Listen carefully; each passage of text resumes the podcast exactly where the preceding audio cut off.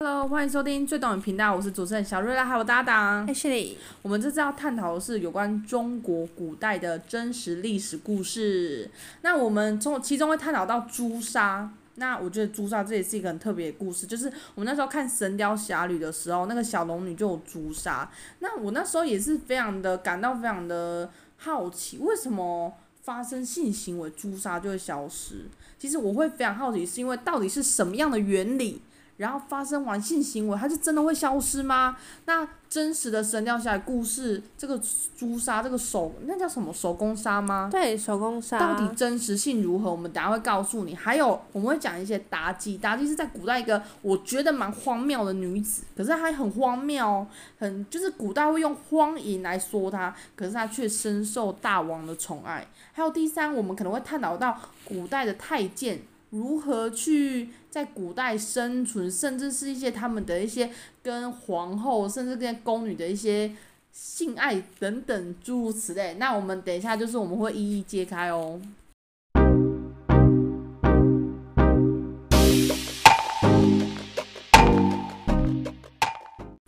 那我们这次为什么会想要讲这个主题？是因为我真的，你知道疫情严峻，就是大家都不能外出，所以就是因为不能外出，所以呢就想说，哎，就是去家中翻翻有没有什么书可以看。哎，我才发现原来有这么这么有趣的书，然后一直藏在我家的那个储藏室里面。然后我有一天我就把它翻出来，发现原来原来这个故事真的很好看。以前小时候不会喜欢看，是因为。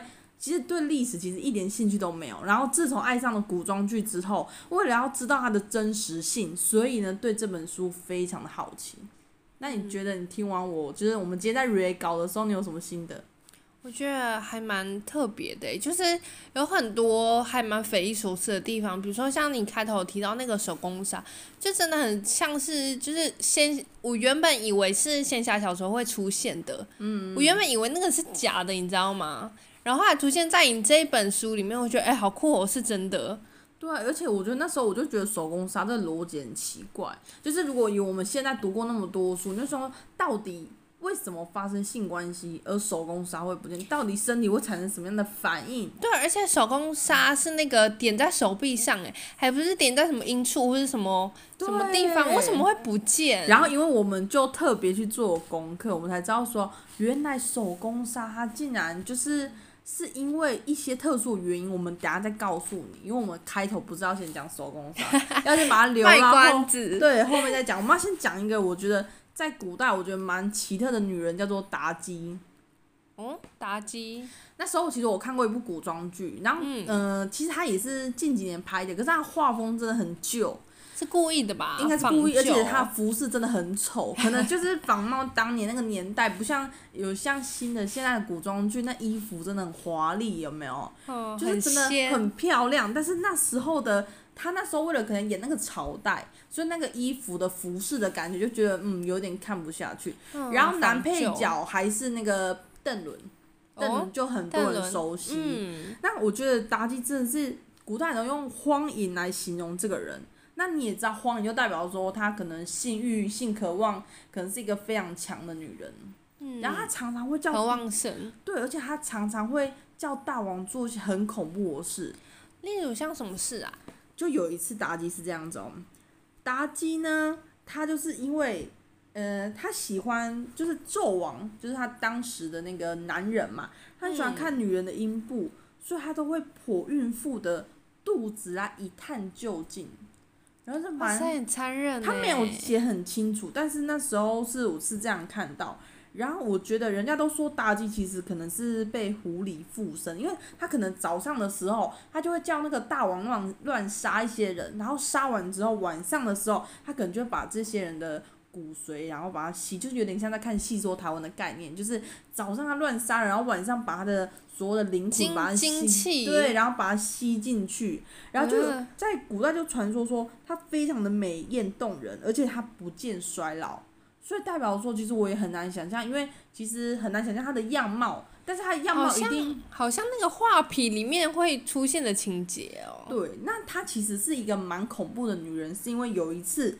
呃，大王跟那个妲己两个人在摘星楼，然后就是在那时候那一部古装剧演的摘星楼是真的蛮夸张的，真的很高很高，在古代怎么建那么高的楼层，这我就不清楚了，就非常高，真的是像摘星楼一样，真的是可以摘到星星的感觉。但是那毕竟是古装剧演的，然后那时候他就看到有几个人过河，然后有两三个老人涉水过去之后，有几位年轻人徘徊着不敢下水。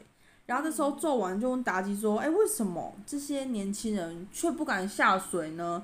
然后这时候妲己就说：“哦，因为那是每个人的胫骨骨髓多少而决定的。”然后那时候纣王就把他们的双腿割断，斩去他们的双腿来验证是不是妲己说的那个样子。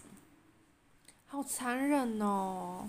那现在才觉得莫名其妙吧？对啊，为什么我？我也只是，我也只是经过而已。然后我觉得，我就被你杀。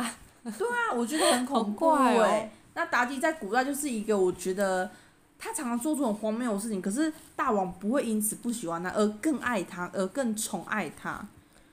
因为或许他会觉得说，这个女人在他身边是跟其他女人是不太一样的。对，而且更恐怖的是，他有一次呢，就跟大王说：“我很厉害哦，我还能辨别腹中的儿，呃，就是胎儿是男的还是女的。”然后那时候大王怎么能相信？大王怎么可能？他就真的是剖孕妇来一一验证，然后这些孕妇就死于非命。但他做出这么残忍的事，大王却更宠爱他，就是让我哇，Oh my God，真的是 OMG，真的啊，我觉得好恐怖哦，你知道吗？你在你在讲这一段，真的我脑海里出现的都是那个电影画面哦。就是那很像是出现在那种仙侠什么狐狸仙会有的那种故事。因为我觉得在古代，我就会觉得，毕竟科学医学没有那么发达，那验证方式的确是如此，就是最直接的方式啊。但是问题是你这样子，古代生小孩的方式又没有剖腹产，古代生小孩的方式都是自然产，人家不是说生得过就生得过，那个有句台叫什么？生得过就麻油鸡，生不过就四代帮。啊，对，四代帮就是见棺材。对，所以古代根本就不可能有这种技术，就你给他剖腹，你又没有办法缝回去，又没有很好的医疗设备，其实那些人已经是必死无疑啊。对啊。可是我觉得古代出现这样妲己这种人深受宠爱，代表这个大王其实本身也是。像是个庸军啊，就是很色情、很变态，然后也是很喜欢那种感觉。就他内心其实也是很变态啦，只是没有一个人可以陪他这样子玩。其实，在古代的皇帝真的很无聊诶，因为在古代，你看到你身为一个大王或是一个皇帝啊，你你的权力真的是无就非常的就是非常高。那基本上是你要叫人家做什么，人家都得做啊。每天玩遍所有女人啊，每个女人都很规矩。所以才会有听说有一代的皇帝是，他觉得玩遍了宫女，呃，宫里所有的女人，他觉得很无聊，他就想要去类似像那种外面的类似歌妓院玩女人，然后玩一玩还得菜花。哇。对，然后这故事后面会讲，所以我就说，哎、欸，其实现在就是一直不停的卖关子。对对对。然后我就觉得说，哎、欸，原来在古代其实，就是我觉得可能就是已经没有什么可以玩了。那在古代，好不，我们不要说在古代，我们在现代好了。嗯、现代的人可能因为很多事情要做，还不至于在古代，皇帝就除了上朝。然后宠妃子，然后偶尔可能去一些特别娱乐，而且他们每次出去都大阵仗。其实我觉得对皇帝来说，出门就是好几百、好几万个军队，其实也不是很方便，所以他就不知道干嘛，每天就是玩女人。然后后宫是一直不断有人生小孩，然后我就觉得，嗯，真的这种生活真的在古代也许，可在现代就觉得很荒谬，真的还蛮荒谬的。那我要讲一个，就是我觉得在古代，就是我们刚刚讲的手工。那手工这是怎么来的呢？就是因为在后宫中有一种爬行动物，然后呢，它其作用非常的大，就是一种手工，就是一个爬虫类啦。那我们后来有查，这个爬虫类很像就是所谓的壁虎。那但是在书中，他其实没有特别去写这个壁虎这件事，他就是要防止他的妻妾与人私通。那我觉得古代的女人也是很可怜。我在看这本书的时候才发现说，哦，原来古代的女人这么寂寞难耐，也也很正常啦。因为毕竟皇帝走一个人，然后后宫三千佳丽以上，哦，那皇帝怎么可能一年三百六十五天，就算他每天宠幸别人，也宠幸不到那么多人啊。然后加上说每年都一直纳妃子，然后哪天皇帝又遇上哪个女人又爱上了他，独宠他一年，也许这一年内根本就不碰其他的女人，所以古代就是会发生很多跟太监跟其他人之类的爱情故事。但是我就觉得说，其实，在古代女人更可怜是从来没有被宠幸过的。他就是就是在后宫，然后一直待着，一直待着，一直待着，然后待到他就整个就是结束嘛，game over，我改朝换代。他改朝换代的时候，他才发现说，哎、欸，原来已经改朝换代了，他连被宠幸都没被宠幸。然后有有这么瞎的故事哦？有，我还看到一则故事蛮瞎的，就是呃，古代有一个女人，她也是长得蛮漂亮的。然后她一直没有被机会被重新过，然后她长得很漂亮哦，嗯、然后那时候她就觉得好痛苦，因为在古代的皇宫里面戒备森严，她也不太能偷跑出去，反正你根本就出不去，你就只能可能在自己的庭院走走啊，也不像古装剧演的女那个偷偷要跑出去玩都可以，不是之前看过一部古装叫《东宫》，然后女主角还可以偷跑出宫玩，在古代怎么可能？对啊，这部分有点瑕。对，因为在古代戒备那么森严，再加上你走出皇宫都不知道走多久了，因为太大了，你知道吗？你要可能迷路呢。对，所以就是因为不太可能。然后就是因为在古代，他们就是他就是寂寞难耐，然后他也觉得他的人生青春都要在这边耗过去了，但他又觉得没有很自由，每天都困在他的小房间里面，就他就自杀了，他就上吊。然后当他上吊的时候，自杀的时候，后来就有太监去跟皇帝禀报这件事，就说：“哎，后宫有一个妃子，就是因为可能什么缘故而上吊了。”然后那时候呢，皇帝就亲眼去，对，才注意到他。然后皇帝真的是后悔自己，他说。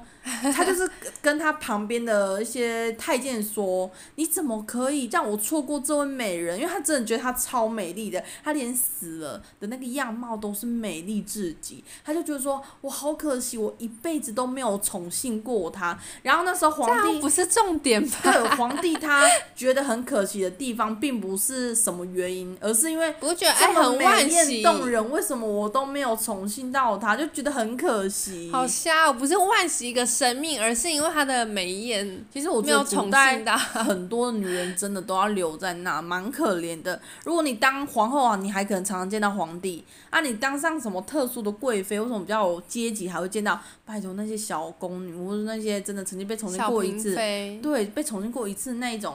那根本就没人理会。如果你还没有顺利诞下小孩的话，那基本上你的日子也是过得非常悲惨啊。真的。那我们手工很像常常离题哦。然后，对对，然后他其实就是说，他叫做书里是写说，他叫做凡杀，也叫朱砂。然后他七天后呢，他就是把它捣细，然后女人就会点在他的身上，然后就是手臂上。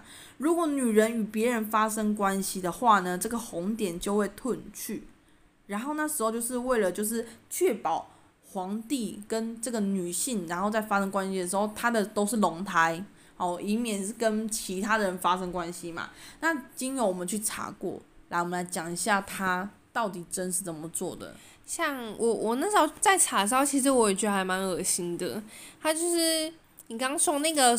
做手工杀的那个爬虫类，就是真的就是壁虎，然后他们做的方式还蛮特别的，他们就是真的是喂那个壁虎吃朱砂，然后吃好像大概七斤左右，那个壁虎全身就会变成赤红色的，然后这时候变成赤红色之后，他们就是父母啦，就会把那个那只赤红色壁虎啊，然后捣烂捣碎。超恶超恶的，呢惨了，我现在好有画面哦，太恶了。对啊，然后捣这附近还有壁虎。对啊，超超多的，然后就是捣碎之后，它就会点在刚出生的女婴的那个手臂上。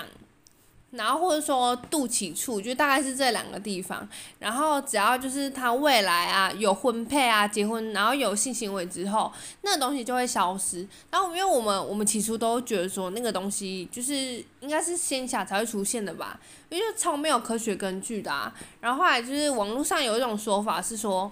因为那个壁虎吧，因为它是雌性的，所以有时候在呃你的身体接触到男性激素，就是在发生性行为有接收到男性激素的时候，它那个男性激素会跟你手上的那个朱砂雌性激素会中和，然后就会消失。那其实我，还蛮特别，因为现在的人也没有这种精神啊，因为，所以很难以去验证。但是的确，这也许是古代，你你不是有一则故事要跟大家分享？你说古代因为这个攻杀，有一个女孩子被活活打死的故事。哦，对，就是就是这个说法也很奇怪，就是说这个朱砂好像是有科学根据，就是有这种说法，对，但是但是后来其实又有人去验尸说。就算不发生性行为，他也可能会透过另外一种方式不见。然后那个女生还蛮可怜，她就是在古代有一个女生嘛，然后很年轻的时候就嫁了，然后是因为她家里很穷，然后刚好他们家附近有个大地主，大她好几轮的那种阿伯，然后就很喜欢她，然后因为她刚好家里很穷，就想说好啊，那我就嫁给你，而且毕竟她要是大地主，就家里很有钱嘛。然后嫁给她之后，就没有想到有一次她。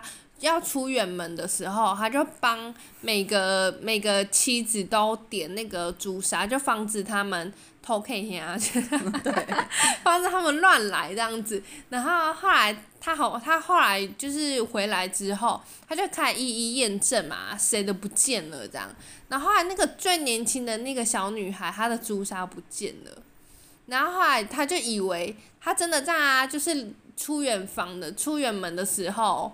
就是真的有有做些什么什么事情，所以才会不见。嗯，然后他就是很生气，就以为他可能有有找男人，所以就把他打死了。可是后来就是这件事情好像传到宫中，就有很多人要去验证说，哎，到底真的假的？就是不发生性行为，还会透过什么方式不见吗？然后真的就被人找出来，真的有一种方式，哎，就是那个你的朱砂嘛，是你的是雌性的壁虎。然后如果如果它被另外一只壁虎舔到的话，也会不见。哦，这还蛮奇特的。对，还蛮特别，因为朱砂手那个手工砂是说，呃，你被点上之后，你就再也洗不掉，水也洗不掉。很奇特，对不对？对，水也洗不掉，就是你一定是发生性行为才会不见。但是但是还有另外一种就是。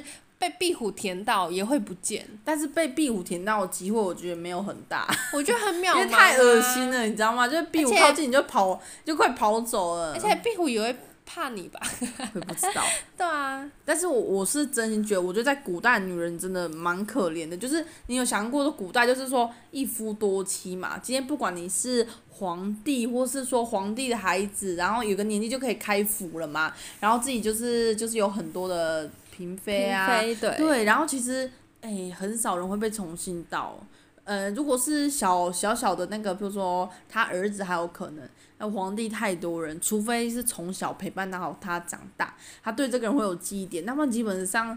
他可能纳了谁，然后他叫什么名字，他都不知道，他都问旁边太监说：“哎，那个是谁？”那太监的记忆力也真的很好，他都要知道是谁。他说：“啊，皇帝这我也不清楚，那就被皇帝打。”对，但其实我觉得在古代，女人真的很卑微，就是她们真的就是很期待今晚她的丈夫能到她的府里坐一坐，呃，与她就是有一个美好的一夜，然后。她知道今天丈夫要来她的府中坐，她就会叫所有的婢女啊，然后煮一顿好吃的，然后要招待她的老公。就是，我就觉得说，哦，古代女人好像每天都没事做，都在期待着她的丈夫而来。对啊，而且我之前还听过一个故事，也蛮酷的，就是他们好像都是，就是皇帝是因为后宫太大了，皇帝是好像是坐洋车。嗯，坐羊车到就是看羊停在哪一户人哪哪一个哪一户，他就是去哪一对对，他就去哪一个人宫中过夜，对对对，哪一个人地方过夜，然后后来就是后宫就因此流传一种方法，就大家都会在那个自己、啊、自己门前草。对放那个羊很喜欢吃的草。他就看哪一个羊，就会被羊群吸引了。对啊。其实我觉得在古代，其实女人似乎就是在期待她的丈夫可以宠幸她，因为宠幸她就会很有面子，然后生了龙胎呢更有面子。她的位阶就会更上一层。然后还，那好不容易生龙胎，就是期待她儿子能成大业哦，看可不可以当上被封什么爷什么爷哦，看未来能不能当上皇帝。那连生孩子都没机会，那些人就更没有期望了。所以在古代，他们对生小孩这件事就是代表他们有个希望，然后有了生的小孩，就觉得得到权利，然后得到权利就希望儿子当上皇帝，他可以当上皇太后，他人生就无忧啦。真的，所以所以以前女女人的卑微，真的就是为了生孩子啊。我觉得很蛮，因为毕竟年代不同嘛。那、嗯、如果像现代的话，我觉得现在的人比较不能接受哎、欸，因为现在的人并不需要透过生孩子来得到什么。对啊，而且现在的人很多都因为一些因素，反而生小孩不是一件很容易的事情。哦，也是。真的，所以但就变变成说，不是现代女人、就是、就不是最主要的。但也有很很传统的人，但当然，那我们要讲一个，就是我觉得蔡伦这也是一个很古。古代很特别的一个哦，那个造纸家吗？对，它是一个造纸家，而且我觉得它也算是一个很特别，它是叫做上传城关啊，上传城关，上传船吗？不是不是，床上的床，上床城关，真的难念呢。这这个是什么？他被封的封号还是什么？就是我觉得这是一个，就是我觉得非常难念啊。但是我觉得这也是一个蛮特别的故事哦。就是说，在古代呢，皇帝的后宫。哎、欸，等一下，你好像念错了。宦官吧，上床宦官。好，不好意思，我念错了。上床宦官，其实真的很难念呢。好了，不好意思，做错就是说错了。更正更正，好。好，那其实呢，皇帝的后宫相当就是不伦的，然后每个人都是非常，就是他，其实我觉得他这样形容也是蛮难听的，就是荡妇淫娃、色鬼魔王。然后就是那时候其实呢，好难听哦。蔡伦其实是一个太监啦，吼。那因为古代也只有太监比较有机会可以接近那些嫔妃们，嗯，甚至是皇后等等。好，那基本上呢，就是。人家说哦，那时候古代皇帝有一个女人叫做宋贵人，她长得非常妖媚哦。然后每次皇帝临幸她之后，她都不要宫女服侍她洗澡，她都要这个蔡伦服侍她洗澡。哦，还指定哦。呃，说真的，皇帝如果知道会不会这样，我也不清楚诶。因为毕竟如果是像太监，基本上他也没有办法对这些嫔妃做什么。可是这样子，是皇帝会蛮放心的吧？可是这种放心，如果皇帝知道他不要。就是这些女性帮他洗澡，有是要男的，他而且还指定同一个人呢。因为其实古代服侍那个地方的，比如说宫女跟太监，其实应该是固定的。对，然后那时候宋贵人呢、啊，她有怀孕哦，怀了太子刘庆，然后按照宫里的规矩，就是说他们怀孕的第一天，皇帝就不能再宠幸他们。诶，其实我觉得也蛮可怜的诶。对，因为基本上。刚开始应该还好，或是说，呃，如果胎相稳定是还好，可是他们古代那时候的规矩是真的连重新都不行，所以皇帝就一年的时间，呃，可能十个月以上时间不能再去接近到他，那这样子就会遗忘了，除非他生儿子，可能就还是会被，记起来，母凭子贵嘛，啊，总是会被记起来，哦、对，然后那时候因为这个宋贵人他算是一个性欲非常强烈的人哦。然后他那时候呢，他要洗澡的时候，他就说：“给我通通出去，轮儿进来。”他还叫人家轮儿。轮儿。然后那时候蔡伦没办法，他就真的只能进去。然后进去的时候，那时候因为突然泡澡的温度非常高，啊，就有点像云雾缭绕的概念哦。然后那时候蔡伦就看到一个真的是一个美美女，然后这样裸着这样子身子。然后看看着他，然后那时候虽然他是太监，可是他也是看得目瞪口呆。他就哇，这世间竟然有绝美的女人的那种何等的美啊！对，就是无论外表跟内在都是这样的让人惊艳这样子。就那时候呢，他一你刚刚在想形容词，对，那他一看到蔡伦的时候呢，他就突然间整个晕倒在蔡伦的身上。我觉得是故意的。干嘛啊？是故意的吧？蔡伦吓死了，你知道吗？他整个冒了大量的冷汗，然后他就那时候。那完蛋了，这幕要是被看到。他就快点跑出去了，然后他跑出去的时候，他就说他宁死也不再为宋贵人晋升，然后宋贵人就对他非常的不满，然后就送他去别的地方当职。对，那就是因为我觉得。太监当吓死啊！为什么他都沦为一个太监？他就是希望一辈子都能服侍在宫中，因为他可能会有经济压力什么之类。他还因为做出这件事，而且还不是他愿意的，他有可能就因此生命就没了。哎，对啊，那我觉得还蛮危机的。对，然后那很有危机感。那为什么他会有发明造纸技术？是因为他被遣送到秘书监，然后那时候恰巧就因此发明了这个技术啊。可能是工作所需，嗯，可是我觉得好简陋的故事。对，没办法，这故事就很简陋。没办法。哎，前面讲的好像很精彩，然后后面的 ending 好简陋。没办法，没办法。可是我说真的，我觉得在古代来说，其实就是从就从这些历史故事，因为你知道古装剧它不可能演的很露骨，它不可能演的很真实。对，那其实我曾经看过一部古装剧，叫做那一部叫什么？哎，你还记得？大唐荣耀吗？不是，另外一部哦。就是什么剧情啊？哎，有一个女生跟霍建华，你知道那一部吗？哦，《如懿传》吗？对，《如懿传》。然后《如懿传》里面有一个妃子，其实感觉跟太监这样眉来眼去，其实一定多多少少关系。但是因为他们其实就是因为毕竟古装剧，他不可以演的那么，因为他不是演情色电影，他不可能演的那么真实。对，那么其实，在古代里，其实这些嫔妃最长的时间相处就是跟这些太监。对啊，而且也唯一就是除了宫女以外，男身边男的也就是太监，所以如果他们真的寂寞难耐，就是没办法。可是应该也会，虽然太监似乎没有呃一些。特殊的 地方可以让女性快乐，但是 因为他毕竟也是异性嘛，所以可能这样摸着摸着，那呃这些寂寞难耐的嫔妃也是会觉得很兴奋吧，就是，就是情绪也可以得到缓和吧，毕竟他还是个男的吧。对啊，毕竟。对，毕竟跟这些女的跟男的比起来还是有差，毕竟他是个男生，寂寞难耐的时候就是有还是有作用的用处的，是。虽然这样说真的蛮古怪的啦，我觉得，但是我觉得在古代就是，我觉得在古代就是真的后宫其实就像监狱诶，我觉得啦，真的很像啊，你你又不能随便乱跑。对啊，像监狱，然后每天都是做着重复的事情，譬如说，诶，哪个人生小孩，哪个人怎么样，谁说谁坏话，然后皇后。都会，因为他是要管理后宫嘛，然后他可能就会因为哪个妃子对他态度不好，去惩罚他，然后每天后宫就要乱糟糟，然后或是哪个人被皇帝过于宠幸，哦，皇太后也麻烦了，皇太后就要出来来阻挡，怕说呃就是皇帝太宠溺某个妃子，而导致什么什么他不上朝啊什么之类的。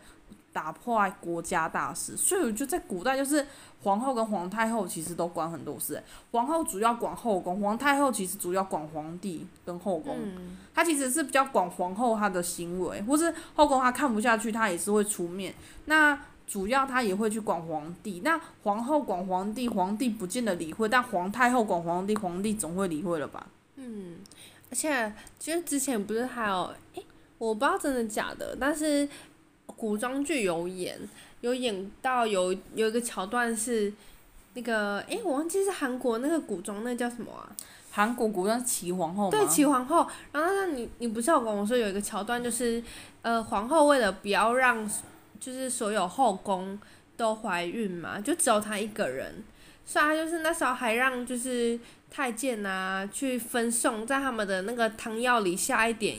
那个药让他们都没办法怀孕，就是他们他们像就是一个礼拜会有几天，就是类似像皇帝要上朝嘛，然后他们就是要来到皇后的寝殿，或是到特殊的寝殿去，要听皇后训责一些事情，然后每次呢都会给他们喝药，然后那时候皇太后知道非常生气，他想说你现在是不希望，就说你没有怀孕，然后你就不希望后宫有任何人为皇帝生孩子吗？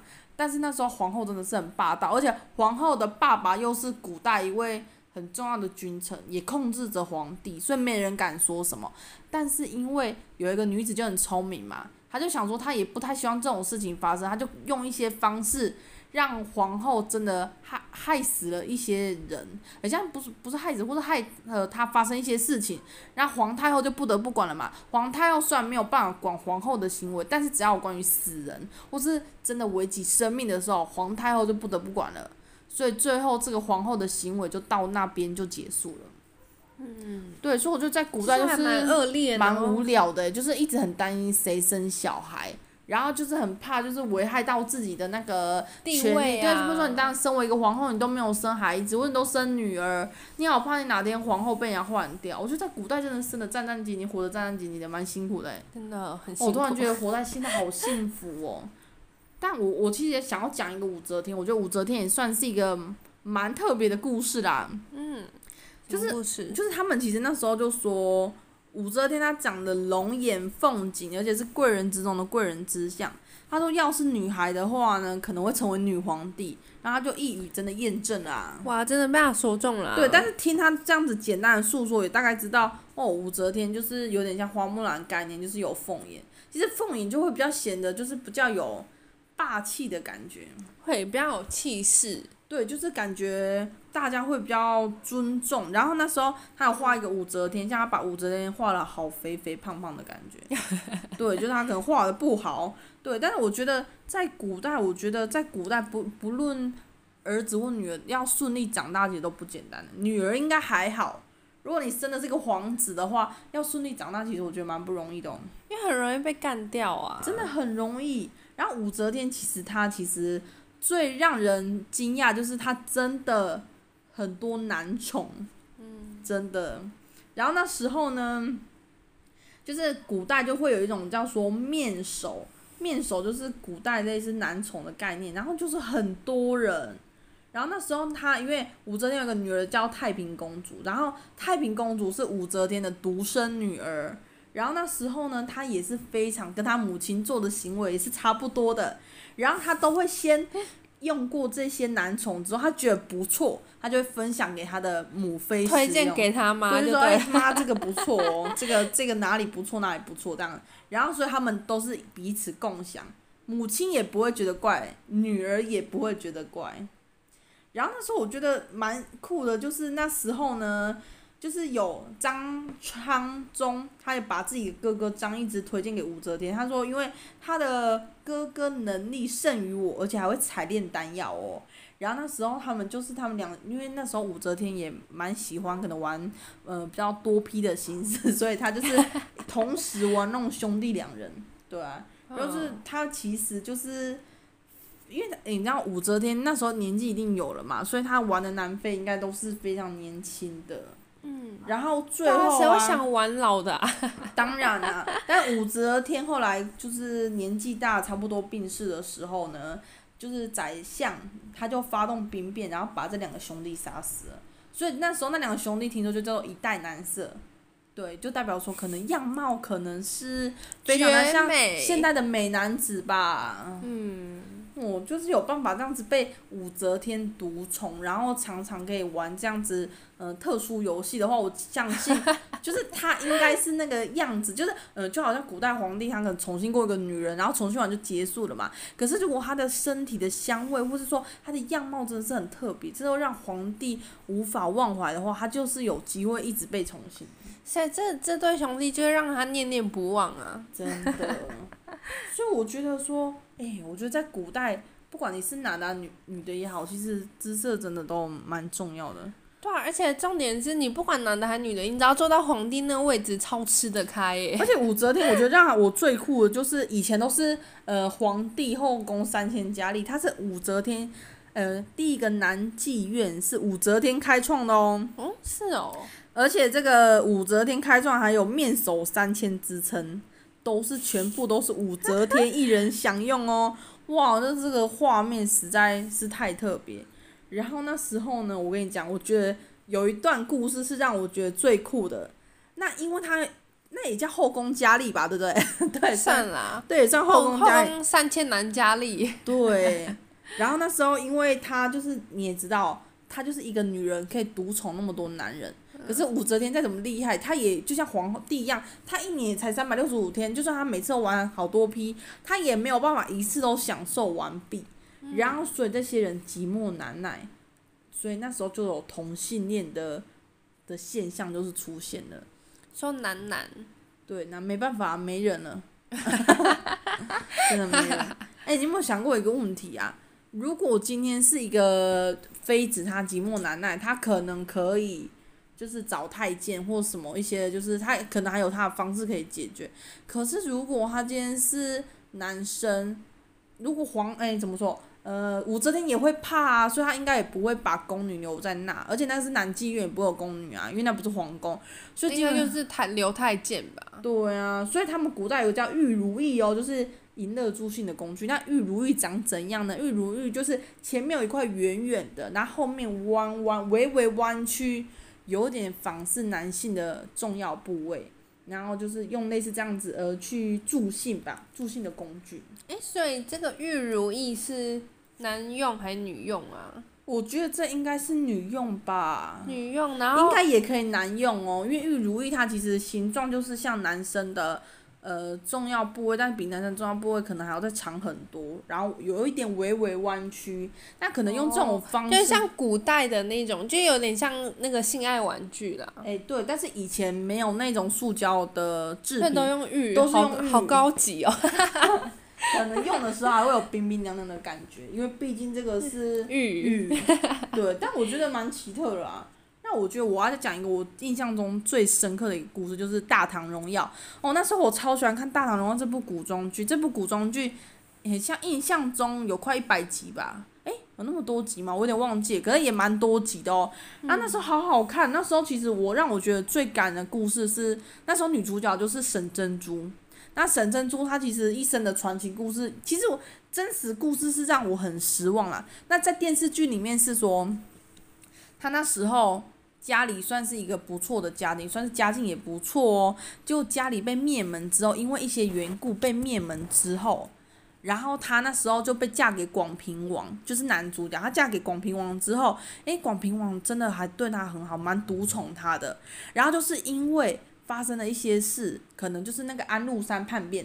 安禄山叛变的时候呢，要打进宫里的时候，皇帝啊说嫔妃就是跑，他就是不知道为什么独留沈珍珠一人。在古装剧电视中是说，那时候其他嫔妃并不喜欢这个嫔妃，因为她是受那个广平王独宠的，所以大家非常不喜欢她。而且她那时候还刚好生了一个男婴，所以大家就故意不通知她，所以连夜皇帝啊，说嫔妃、说宫女都带走，能带走的人都带走，就彻夜的离开。就唯独留沈珍珠跟他里面的一些可能一些太监啊，里面的宫女留在那里面，没有人知道，大家都跑走了。后来是他去查看才发现，哎，城中的兵马都不见了，可能都一起跟随着皇帝去到别的地方去了。然后那时候呢，安禄山。进来的时候呢，因为安禄山的儿子那时候戏剧里是演安禄山儿子非常喜欢女主角沈珍珠，因为他们以前小时候是青梅竹马，然后他也想要把沈珍珠纳为他的夫人，但沈珍珠不肯嘛，毕竟沈珍珠也是人妻，而且她更爱她的老公，然后因为几番波折，她的老公就想尽办法把她老婆救回来，救回来的时候，其实。当时的太子就是广平王的爸爸，其实非常不满意。他说：“你你老婆都流浪在外这么久，也许早就已经不是，就是就是可能已经被人家那个过，所以可能就不适合再继续在皇宫里面。”然后那时候广平王在里面戏里是演说：“不管，这是我老婆，我相信我老婆，而且我老婆也是无辜，她是可怜的。”所以后来到最后，沈珍珠因为发生一些，她生了病。所以最后她就是默默离开她的老公跟小孩，但真实故事并不是这样诶、欸，真实故事是她生了一个儿子叫李阔，然后因为安禄山叛变，叛军真的有抓到这个沈氏，这个沈氏就是那个那个戏里面演的沈珍珠，对，然后那时候他就是，呃，他留在宫中，但是广平王他率兵攻打洛阳的时候，沈氏还在宫中，然后到最后他又随着军队叛变。就他无法赶回长安哦，河南又被叛变，又被史思明攻占，所以沈氏就被叛军抓走，所以他就不见了。所以不像戏里面演的，她后来还有活到她老公身边。然后最后，其实我觉得这个唐德宗也是蛮可怜的，就是他从小就没有见到他的母亲。在戏里面是演说他把他的孩子抱给一个太监跟宫女，要那个太监宫女把这个孩子平安的送回。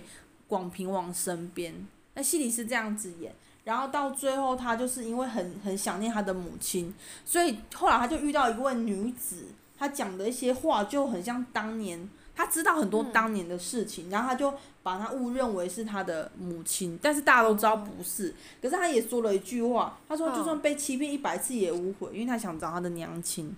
哦，就是一个移情作用啦。对啊，可是我觉得蛮可怜的，就是我那时候看那部古装剧，我看一看，我是。真心觉得很难过，因为就是你看到一个女孩子经历了许多波折，终于可以跟着她的丈夫在一起，嗯、结果要在一起的时候，她发现她得了绝症，她得了绝症之后，她其实是不敢告诉她的丈夫，她跟她丈夫骗说：“哦，我刚生完小孩，哦，我想要去类似比较亲近的地方，然后让我云游四海，让我放松心灵，让我身体康复了之后，我再回宫中跟你，就是再跟你继续在一起。”但是后来，当然她知道了，因为她后来就是当上皇帝嘛，她就想纳沈珍珠为那个那个皇后，但是大家都说万万不可。原因是因为大家都觉得她在那一段时间应该不是清白之身了，所以如果她今天身为所谓的国母的话，大家一定不服。然后在戏里面，那时候她后来知道沈珍珠其实应该寿命也差不多，她就偷偷乔扮成马夫。陪他的老婆一程，然后到最后他就换，他就下来，就是叫真正的马夫载他老婆出去，然后他就是在远方看着他的老婆渐渐离开他，坐着马车越远越离越远，这样子，蛮可怜的啦。但真实故事并不这样子，他的 ending 就都还蛮悲，不管是戏剧还是真实。可是我看到那一幕，其实我心里在淌血，我觉得好难过。因为你你看那么多，然后他们经历好多波折，然后最后 ending 还是没有在一起，啊。因为他们经历太多波折，第一个波折是她误以为她的老公是杀了她家里的人，她当时还是要杀她老公的哦。后来当然误会一场。第二个是她好不容易生下孩子，就因为那件事你也我也讲过。然后第三就是她好不容易生下孩子，跟她老公团聚了之后，有一个呃有一个女将军可以帮助她老公。所以她就是希望那女将军就可以嫁进来，结果嫁进来之后，那个女将军就威胁她说：“如果你不离开的话，我会害死广平王。”所以那时候她就非常的害怕，所以她又用假借理由，就说她可能爱上了别人啊，那她想要离开她的老公。结果好不容易今天好多波折终于在一起了之后，竟然结局是悲惨的。就后来她又得了绝症。哦，我看了难过，真实不是这样子啊。他真的是一波好几折。真的，真的，一波超多折，四五折。所以，我其实呢，我觉得在古代，其实当任何女子都不容易耶，真的。嗯、就是在古代，像有的十几岁就嫁人了。对，而且我觉得当女人很不容易，就是真的是女生真的不能有任何一点污点，真的，真的任何一个记录都不能有。而且在古代，有些人还不能随意恋爱，你可能不小心被皇帝相中，就被皇帝载回家。哎、欸，这真的还蛮常发生的，就有时候可能上朝什么，哎、欸，新来的宫女，然后看上眼，觉得哎不错，那可是那了。可是我那时候在看这本书的时候，他其实有讲到，其实嗯、呃，古代的皇帝其实不叫不容易看见宫女，就看见就是喜欢的宫女，大部分都是。嗯因为宫女的姿色都是一般般。哦，对，大部分都是她形容是比较偏一般般。哦，真的很有姿色的，没有漏没有漏网之鱼吗？就是可能真的很正啊，可能有漏网之鱼，所以才会被重新到。哦，可是很少，可能不多。对，但是在古代，其实任何妃子其实真的都很不容易，真的。真的。而且你知道，在后宫那种里面，就是像现在我们还有手机可以玩，在古代哪有手机？每天都我们在被冲下。就是如果今天皇帝来，你可能还可以啊，一整天都忙，我们来打扫像寝殿呐、啊，然后什么之类的。那我觉得在古代有一则故事也蛮酷，就是说古代如果皇帝要宠幸某个妃子的时候，呃，那个太监是会把妃子的衣服，就是把它就是。就是扒开，然后就可能就是会脱去他身上衣服，然后把他捆在棉被里面，然后送到皇帝的寝宫。然后这个妃子要跟皇帝发生亲密关系，是她要爬从皇帝的脚，然后爬爬爬爬进去，这样子跟皇帝发生亲密关系。好奇怪，他不能正常的躺进去。他应该也有底下，然后爬进去。可能这样子，皇帝会觉得比较开心吧。他可能会觉得有惊喜感。嗯、不知道今天爬进来的是哪一位？他有掀牌子的啊，他有掀牌子。然后那时候有说到圆明园，就是说皇帝只要去圆明园，他就可以随意宠幸别人，他就不用遵照宫里的规矩，就是一定要先牌子什么之类。他就说他只要去到圆明园，他就是可以随性，想要宠幸谁就宠幸谁。啊，还有这种规矩哦？对，所以皇帝很爱住圆明园，他可能就是每年会有一段时间住在圆明园，然后有一段时间他会回宫。哦。那为什么在皇宫不行，在外面可以？这我就不清楚。对，所以圆明园其实是在宫外，应该是。但是我觉得，我觉得在古代皇帝每天都宠幸别人，我觉得那对皇帝来说，难怪皇帝很多都寿命都没有很长哎。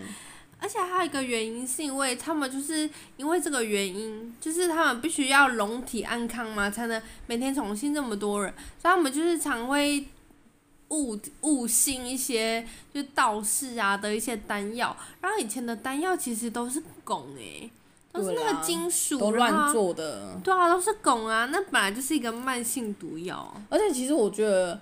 我觉得身为皇帝，如果是一个比较就是尽责的皇帝，其实，在古代其实压力也很大。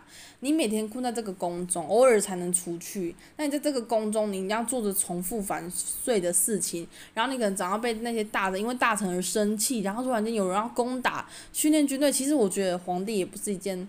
就是很轻松的事情，真的。虽然他得到一个让人非常羡慕，就是他可以有很后宫三千佳丽，甚至他有至高的权利，但是我觉得他的唯一的缺点就是他生活也是一成不变。然后他的责任也很大，他责任很大。而且如果今天就是真的没有做好啊，或者说身边的人没有照顾好，或者说像军事方面没有没有就是 care care 好的话，嗯，就是没有没有就是。